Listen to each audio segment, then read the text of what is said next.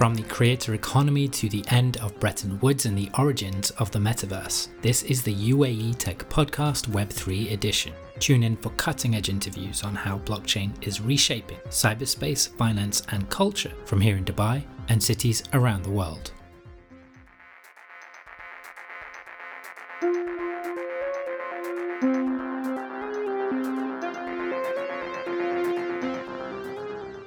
So I think that we created Blogchain because we ourselves were disaffected with how social media was being handled and how discourse was being handled online. On one side, it was highly centralized and content moderation was wholly unaccountable and subject to political fads, essentially. And on the other side, on the other hand, um, the users and the people themselves were pretty much responsible based on the way that they interacted with one another. I mean, Twitter's character limit didn't help at all by make you know promoting and, and encouraging uh, short snarky rebuttals to whatever it is that someone is saying on twitter. But uh, in our case you know yes we are hoping to reach out to the disenfranchised and disaffected uh, and offer a better platform uh, from a political standpoint from a philosophical standpoint but also from a feature set and user standpoint. It had to happen. Blogchain that's blog not blockchain is a decentralized Substack competitor that seeks to combine Web3 infrastructure with the written word. Built using IPFS and Near, the system hopes to free writers from the problems that have bedeviled Web2 creator platforms. That's politicization, unfair algorithms, or simply writing for ad revenue and not your customers. Even getting paid might be easier with crypto wallets. Of course, the debate surrounding digital publishing isn't just technical, it's also political and ideological. Will the blockchain empower free speech? Or will communities find new architecture to moderate themselves? If centralized platforms are a thing of the past, what does the future of publishing look like? Nadim Kobeissi is a former adjunct professor in computer security at NYU Paris. After completing a PhD in cryptography, Kobeissi founded Capsule Social to explore what he calls decentralized discourse.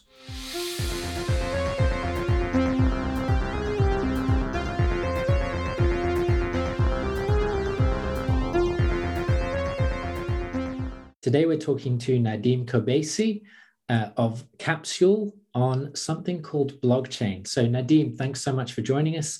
Could we start with a little bit about you, a little bit about your work, and a little about a little bit more about your latest invention? Uh, thank you very much, John, for this opportunity. So, uh, a bit about me. I've been active in the online security and privacy space, as well as the freedom of expression space for the past decade or so. And before working on Capsule Social, um, I was a cryptography engineer and also researcher. I finished my PhD in applied cryptography here in Paris in 2018, and I taught at NYU's Paris campus for a couple of years. Uh, now I'm working on Capsule Social, which is a startup that's creating decentralized discourse platforms on Web3 and we just launched our first platform. It's called Blog Chain. That's Blog Chain and not blockchain. And it's essentially, um, I don't know how familiar your viewers are with Substack, but if I wanted to summarize it quickly, I would say that it's a, a Substack competitor built on top of decentralized technologies. It's Web3 native. And also, it has Twitter style social features. So it's kind of like a mix between Substack and Twitter built on top of Web3 in order to empower writers to uh, get paid for their content and grow a subscriber base without entrusting their entire platform into a singular authority that can then become a single point of failure. Okay, sounds very interesting. And yeah, I think most of the audience will be familiar with, with Substack, and we've done a couple of episodes on centralization and walled gardens. So hopefully, you know, listeners have been paying attention, know about the problems you, you've been trying to solve. So going into you know a bit of a deep dive on Blogchain. So I'm guessing, I mean, are authors tipped in crypto? How does the wallet management work? And how are you, where are you storing the written content? Is it just writing or is it other forms of multimedia too? Right. So a lot of questions there. To start Asking, yeah, I, I we need to, to cut that down. yeah, that's kind of started with me like introducing myself and the company and the platform, the same question, and now we're dealing yeah. with introducing how the wallet works. Now people log yeah, in. Sorry about that. Sharpshooter. What so, can I say? Yeah, I mean, sure. I'm, I'm happy. I'm happy. I'm happy to answer these though. I'll let uh, you uh, So let me start. Sure. Let me start with the way that. Um, people get paid. And so right now we are going to be supporting two uh, methods. The first is just by connecting to Stripe and accepting credit card payments. And this is very similar to how um, other, like, you know, uh, some of our competitors like Substack accept payments. But also we will be dealing with um, crypto payments being accepted as well and um, hopefully that will that second thing will so we, we launched regular payments last week and we're launching crypto payments hopefully next month and uh, aside from that we are uh, looking at onboarding users via yes the creation of wallets but also um, the um, the fact is that we're actually onboarding users via Web 2 friendly uh, user flows as well. So a lot of our competitors, such as Mirror, for example, will necessitate that you have MetaMask installed in order to create a wallet so that you can log in. But in our case, uh, you can just create a wallet and log in uh, via a custodial system that we've deployed that lets you log in but just by logging in via your Discord or your Google account, right?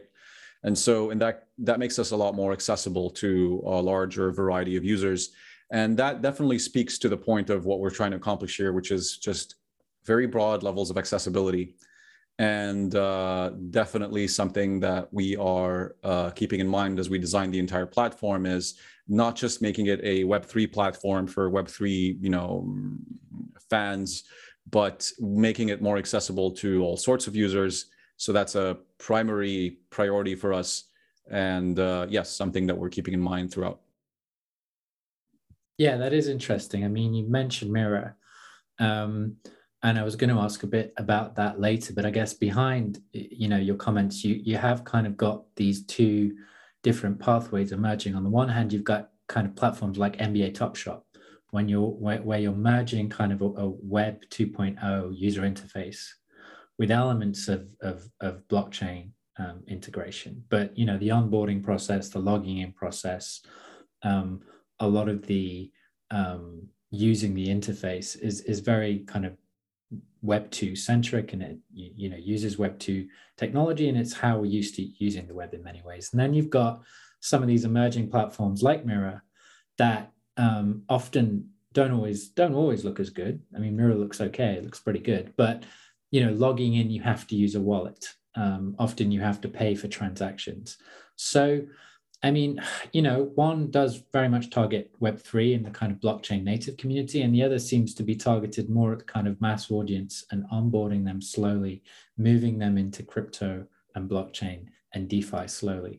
Would you say that the latter is is more your kind of strategy on that then, rather than being a purist, kind of, you know, taking the best bits from Web 2 and Web 3 and merging them together?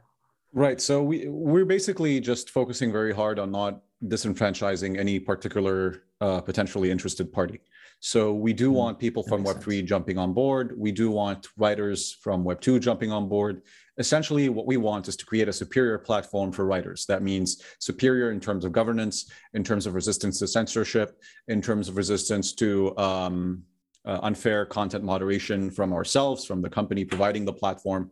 We're creating, we're not really creating a, a product, we're creating a platform, we're creating a protocol and we think that essentially what we're going to be producing is this open source um, protocol and, and, and, platform where people can uh, just sign up, start posting, and benefit from uh, social features that are not present uh, in some of our competitors, um, content resilience guarantees that are not present in some of our competitors. You know, like because we're decentralized, that means that it's a community governance process that determines what content stays online and not just like a content moderation office somewhere in San Francisco. Mm, that's interesting. And, um, yeah, that's. I mean, yeah, that's that's kind of like the whole point, right? And, yeah, no, uh, so, so I was going to ask about that. I mean, sorry, you you I will ask you about that bit later, but you were about. Well, I just wanted else. to make sure to you know this all sounds very fancy, but I want to point out to your listeners is that we've managed to build all of this in an interface that is just as accessible as uh, any regular web app. So it's not like this fancy, complicated thing, right? It's something that mm-hmm. anyone can use today. But yes, please go on. No, that's interesting. So yeah, I mean, that point obviously um, for for the digital publishing geeks, which is a little bit outside the mainstay of, of the UAE Tech podcast, but um, there are definitely some of them, and, and in many ways, I'm one of them myself um, there is this big debate about, and you've seen that on emerging platforms like Substack and many others, that once they begin to, you know, it, it goes back many years actually with Patreon as well. These promises of, you know, free content and having writers on board and then you know that happens but some of the writers come on they're not very popular some people get very offended um, you know there's lots of articles written about this platform and so you really get into this question of you know is there actually a way can you be purely free speech and, and you know can you always stop deplatforming or, or do you find a way to moderate and it sounds like what you're saying is that hey look it, we've created a kind of how does it work? A panel of moderators or a group of moder- moderators who are themselves writers, and um, they are responsible. The community itself is responsible for moderating the platform, rather than completely, you know, untransparent group of moderators somewhere in Silicon Valley. That seems to me like a really logical, obvious way of of of solving some of these problems. How did you go about doing that? Where did the ideas come from? Are you using DAOs? or are you using other kind of infrastructure to do that? Right. So I want to be clear that, as you say, um, we are actually absolutely, uh, totally not free speech absolutists. Um, we do believe in content moderation, and we have a content moderation policy on our platform on blogchain.app, which you can visit today. And um, however, what differentiates us is the fact that we have content resilience guarantees. So, in the event that your uh, content is going to be delisted from our platform, first of all, that can only be done through a call to a smart contract, uh, making it such that any moderation operation is publicly uh, auditable and verifiable and has a track record as to um, the who's and what's and when and where's and why's that led to okay. it happening. That's and great. secondly, yeah. because because the content is being hosted on IPFS, that means that in fact, even if we remove certain bits of content from our own IPFS nodes, so long as it's on an IPFS node somewhere, it will continue to, be, to exist and be accessible even via the platform itself if you know the exact content ID that you want to load. So that, those are the advantages that I think we're giving to uh, users and readers and writers on the platform. Now, when it comes to governance, uh, I suppose that ultimately we will be working with something that resembles a DAO. Uh, I'm not sure I would call it a DAO because I'm not really 100% sure on the specifics of what it would look like ultimately. But right now, um, we're working with, if you look at the content policy, it goes through that as well. We're, we're looking at multiple generations of content policy. So we're currently at generation one, which does have the smart contract log, does have the IPFS decentralization, but the decisions regarding content moderation remain centralized nevertheless. So it's basically us making those decisions. Uh, but over time, this will uh, grow into um, a more decentralized governance-based model, and this is where we'll be introducing utility and governance uh, tokens into the uh, ecosystem.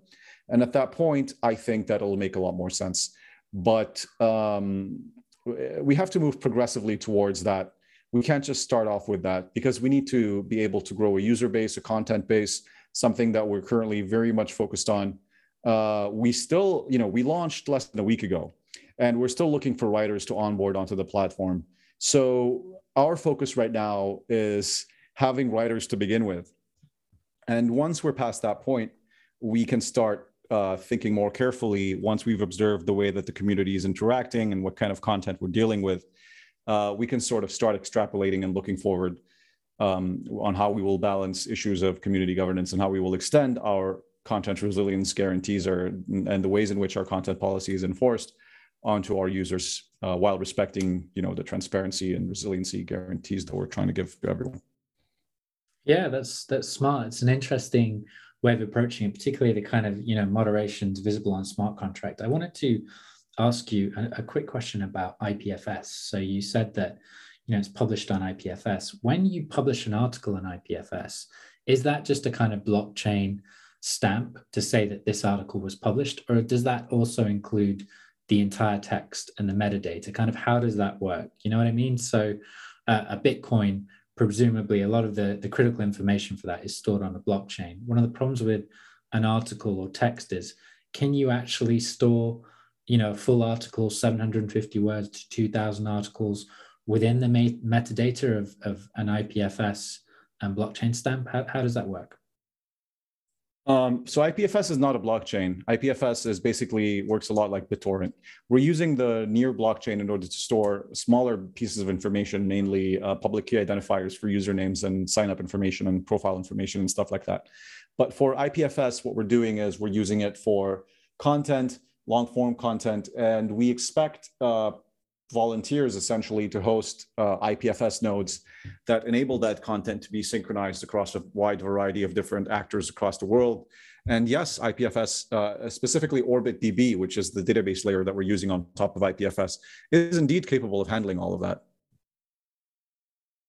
Okay, interesting. Yeah, because um, I mean, I was working with the team once, and we were we were struggling with with a bit a bit of that. So IPFS that means that presumably also editing articles if you edit an article does that have you know goes through ipfs goes onto the blockchain. Let's say a, a writer wants to edit it in a week's time. How does that work? Is there a, a new uh, block uh, published or you know how does someone edit an article that's already been published through uh, ipfs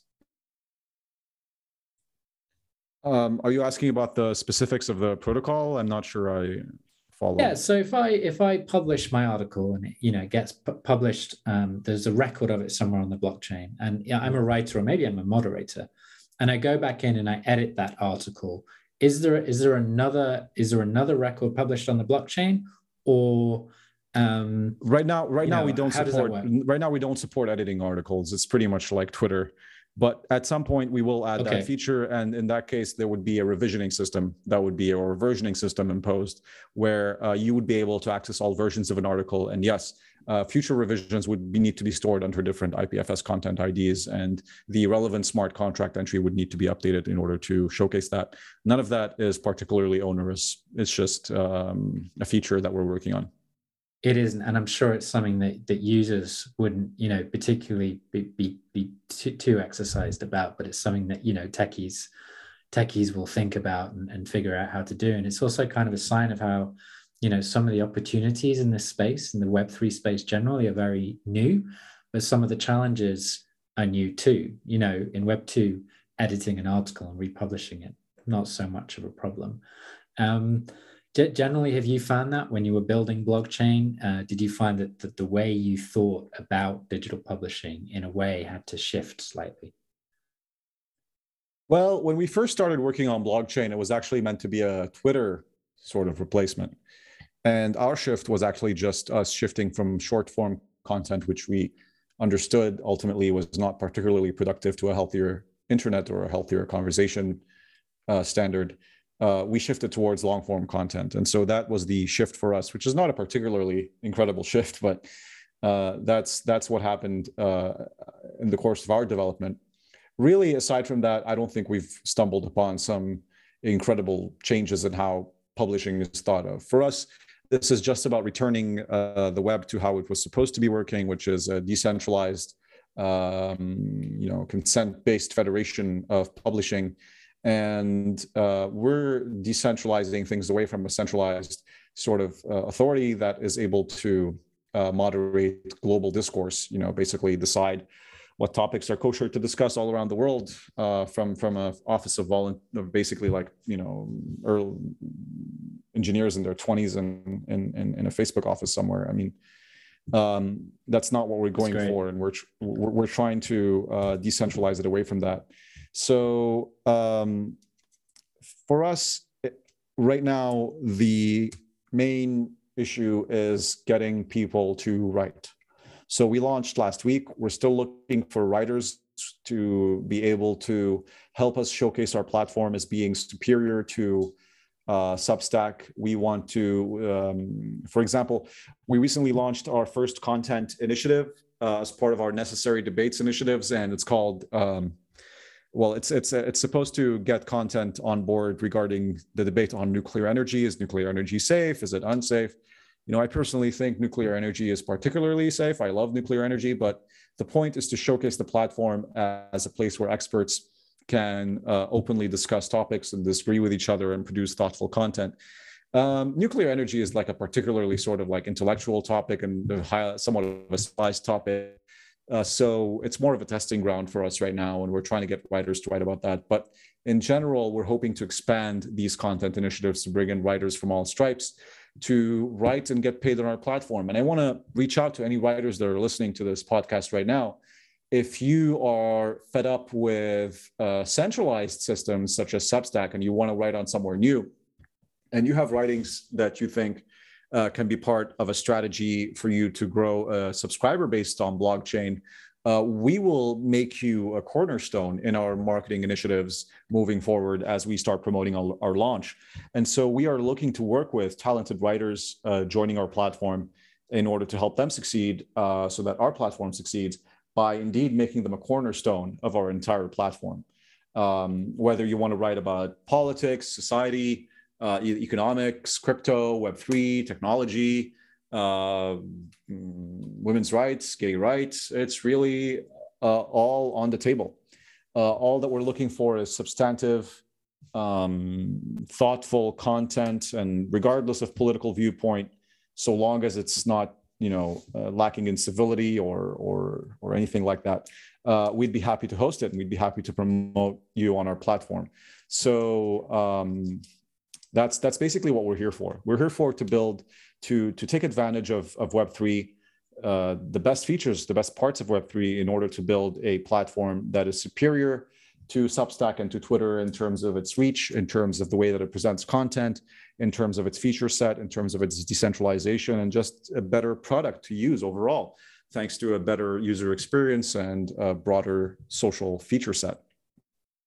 Yeah, and you know this this is a tech podcast, but really as techies, one way to also start this discussion is to to not start with the tech, but to start in a way as as you've just been saying with with the artist, with the writer, and say, okay, what are the problems these guys are facing? And one is, you know, they're not getting paid enough for their content. Two is a lot of the establishment are deliberately locking them out, even when they have legitimate arguments to make. So, for example, you're based in Paris, and I know the French have a different take on nuclear power um, to many people in, in Germany or parts of the United States. Um, and then, you know, finally, uh, it's not just, you know, getting these these guys paid and and creating a situation where people with informed uh, but not always popular opinions can be respectfully heard. Um, but then also, you know, creating creating a movement around that, getting readers around that, um, having writers read, um, having them debated in, in a civil fashion, having them work alongside other writers that they like. None of that is easy. Um, so I think you know that that's probably one, one of the the final discussions for us today. You know, you built this this platform, super interesting, some some really smart ideas there. Um, what is going to be the the key? You know, where you're going to onboard writers. And uh, you mentioned you know nuclear energy. So are you going to kind of go in the substack direction which really focused on kind of you know disaffected uh, writers? And there's obviously a lot of them in the english language. Um, or are you going to focus on on other things? And isn't this something that's happening across web3 because you know we have some web3 platforms in the nft space and in other spaces that build this great new infrastructure, but it's really for the establishment. So they build a new infrastructure and you get exactly the same kind of writers and artists as you get anywhere else.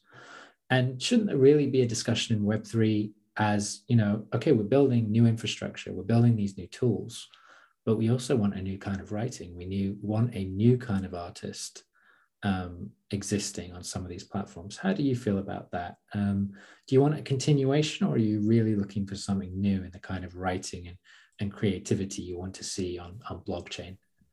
So I think that we created Blogchain because we ourselves were disaffected with how social media was being handled and how discourse was being handled online.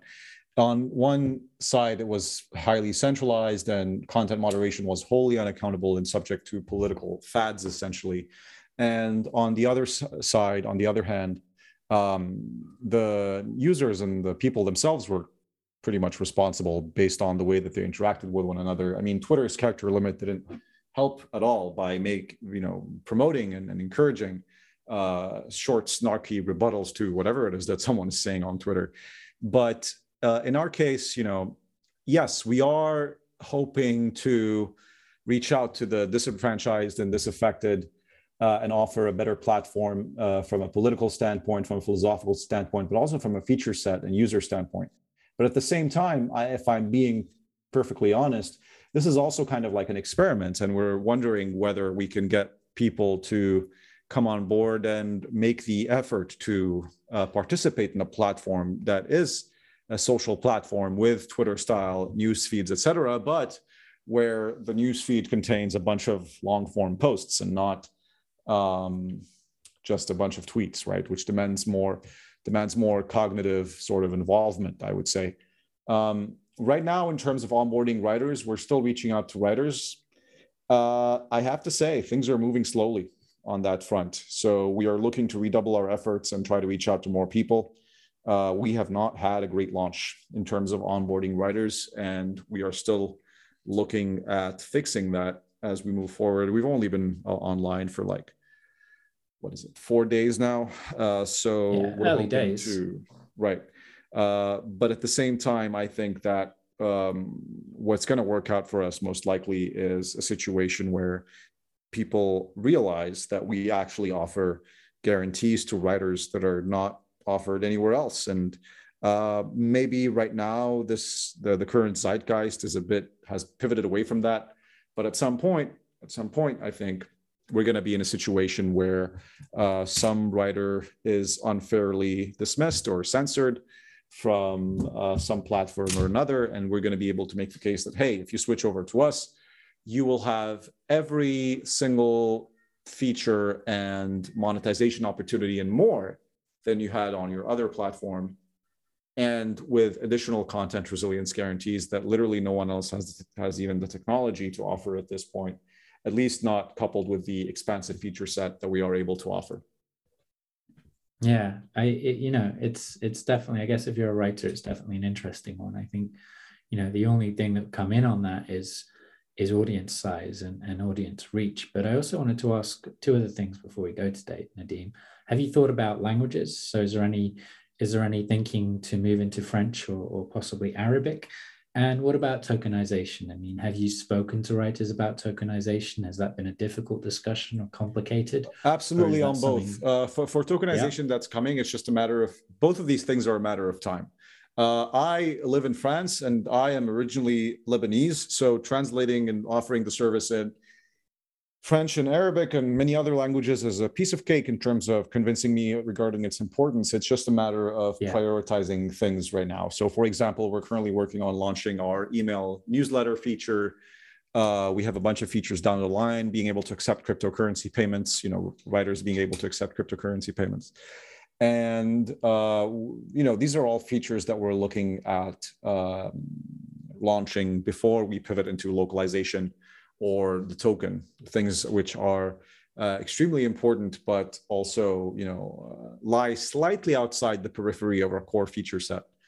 And so once we're done with that, we would be more than happy to move into tokenization. We already have a design for that. We are planning to use a governance token in order to facilitate and so to facilitate decentralized moderation and to encourage uh, decentralized hosting of the content via the setting up of additional capsule nodes, which are the types of nodes that you need to set up in order to have IPFS um, and OrbitDB running and to be able to facilitate the decentralization of the content.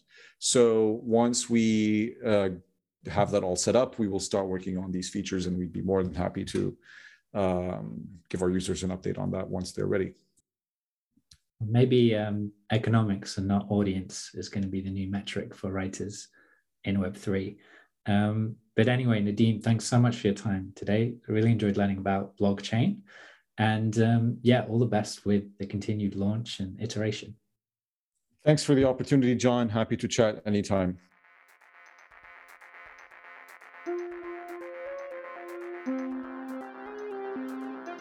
Sponsor information.